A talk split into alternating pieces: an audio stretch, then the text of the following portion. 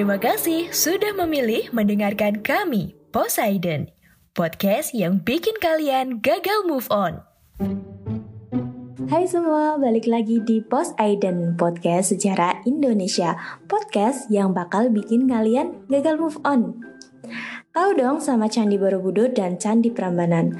Tapi sayang banget nih, banyak rakyat Indonesia yang menganggap kalau letak dari Candi Borobudur itu di Yogyakarta.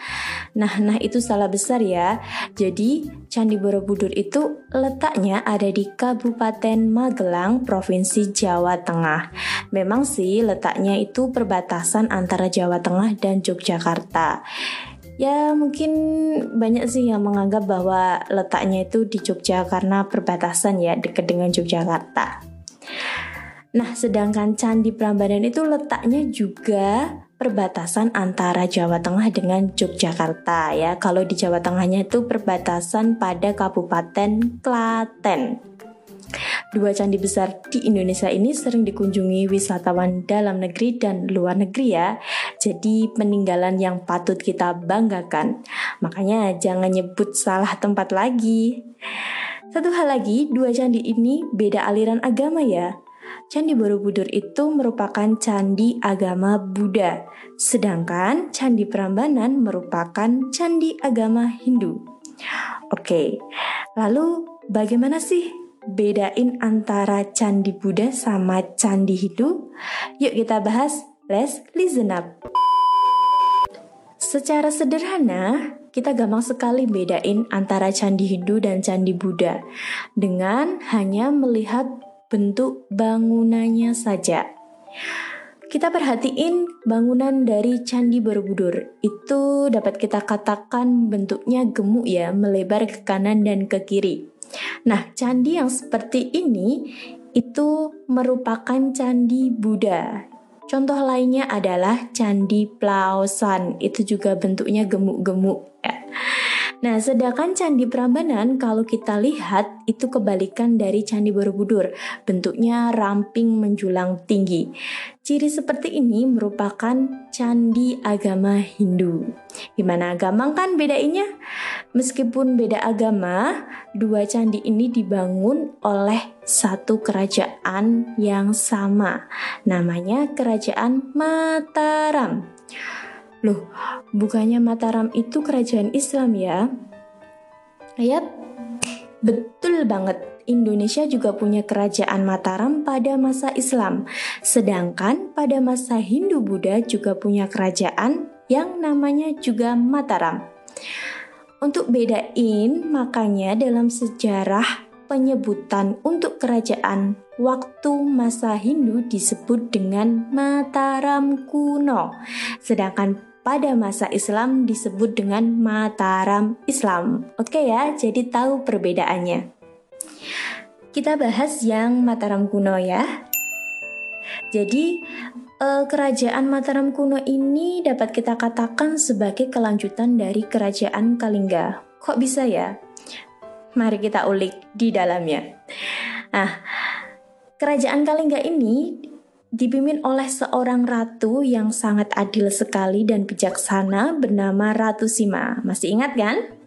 Nah, kerajaan Kalingga ini menguasai Jawa bagian utara, ya. Tapi Kalingga itu sepeninggal dari Ratu Sima terpecah menjadi dua. Yang di utara itu dipimpin oleh Sanah dan di bagian selatan dipimpin oleh Dewa Singa. Sanah ini menikahi anak dari raja ketiga kerajaan Galuh bernama Bratasenawa dan melahirkan Sanjaya. Nah, Sanjaya inilah yang menurut para ahli sejarah sebagai pendiri dari kerajaan Mataram kuno dan juga mendirikan dinasti Sanjaya.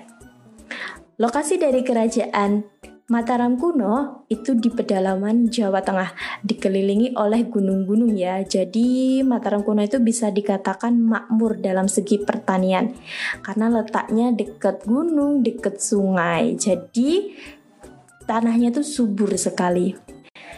Nah, sepeninggal Sanjaya, Mataram kuno ini dibimbing oleh Rakai Panangkaran.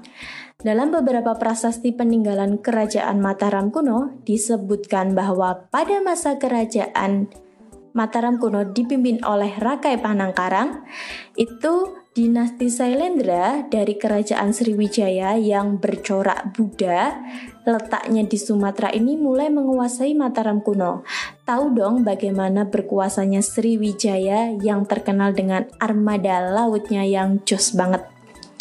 Tapi di dalam prasasti itu nggak disebutkan secara gamblang dan dinasti Salendra itu nggak kayak menguasai secara utuh gitu. Soalnya Rakai Panangkanan tetap memimpin Mataram kuno. Jadi kita bisa ibaratkan uh, kerajaan bawahan dari Sriwijaya. Sumber-sumber yang menyebutkan tentang dinasti Salendra menguasai Mataram kuno itu ada beberapa ya. Yang pertama ada prasasti Kalasan. Sesuai dengan namanya, di dalam prasasti ini disebutkan bahwa Raja Panangkaran diperintahkan oleh Sailendra untuk membangun Candi Kalasan, di mana Candi Kalasan itu candi bercorak agama Buddha. Secara tersirat menandakan ya kalau kekuasaan Sailendra udah ada di wilayah Mataram kuno. Kemudian dalam prasasti kota Kapur yang ditemukan di Sumatera, disebutkan bahwa Sriwijaya itu sudah bisa menguasai Pulau Jawa. Berarti kerajaan Mataram kuno ikut dikuasai. Yang ketiga, menurut Prasasti Mantiasi, Rakai Panangkarang membuat banyak candi Buddha seperti Candi Plausan, kemudian ada Candi Sewu. Kuat dugaan kalau Rakai Panangkaran ini berpindah agama ke agama Buddha tidak lagi menganut agama Hindu. Namun disebutkan pula bahwa kehidupan pada masa Rakai Panangkaran ini, kehidupan antar agama Hindu dan Buddha itu rukun kok, jadi nggak ada perselisihan. Jadi mau bangun candi Hindu ataupun Buddha nggak masalah ya. Makanya zaman sekarang kalau banyak masyarakat yang menentang pembangunan tempat ibadah, jangan diprotes ya, itu kan hak mereka, oke? Okay? Sepeninggal Raja Panangkarang ini, Mataram kuno dimimpin oleh raja bernama Daranindra atau Raja Indra. Kemudian digantikan oleh Samara Grawira. Dari beliau inilah melahirkan dua anak yaitu Samaratungga dan Bala Putra Dewa. Pada masa Samaratungga inilah beliau memimpin pembangunan candi yang megah yaitu Candi Borobudur. Kemudian Samaratungga menikahi putri dari kerajaan Sriwijaya dan melahirkan anak perempuan bernama Pramodia Wardani. Kita tahu ya Pramodia Wardani inilah yang kelak menikah dengan Rakai Pitakan yang merupakan keturunan dinasti Sanjanya. Jadi nikah beda agama nih mereka berdua. Yang perempuan Buddha dan yang laki-laki Hindu. Emang boleh? Boleh kok zaman dulu. Makanya pernikahan mereka berdua dianggap simbol kerukunan antar agama pada saat itu Sepeninggal Samaratungga ini dimulailah perselisihan dan perebutan kekuasaan karena Pramodia Wardani ini menikahi Rakai Pitakan yang agamanya Hindu, dianggap tidak layak memimpin Mataram kuno yang sudah dikuasai raja-raja yang beragama Buddha. Oleh karena itu, adik dari Samaratungga yaitu Bala Putra Dewa merasa berhak nih atas tahtanya.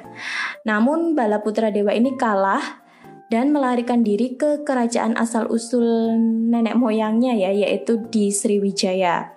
Nah, nanti di bawah kepemimpinan Bala Putra Dewa, Sriwijaya ini juga bakal maju sekali.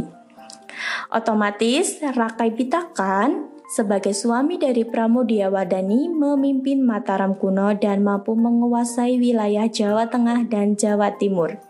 Kemudian kebudayaan Hindu juga mulai dihidupkan dengan membangun candi Prambanan di dekat candi Praosan. Hal ini dianggap sebagai bentuk toleransi antar agama pada masa kerajaan Mataram kuno. Seru ya kalau dengar cerita sejarah pada masa Hindu-Buddha. Banyak intrik, banyak sekali hikmah pelajaran yang dapat kita ambil. Jadi kalau udah tahu sejarahnya, pas berkunjung ke situs sejarah kayak Candi Borobudur, Plausan, Sewu, Prambanan, itu kayak masuk dimensi lain, masuk ke masa lalu. Takjub banget lah sama negara sendiri. Pasti kita bayangin gimana zaman dulu bisa membangun bangunan candi semegah itu. Belum ada semen loh ya, belum ada gergaji dan lain sebagainya. Oke, kita tetap jaga kerukunan antar agama antar ras dan suku dan tetap patuhi protokol kesehatan karena ini masih dalam pandemi. Sehat selalu, saya Ninit pamit. Bye bye. Terima kasih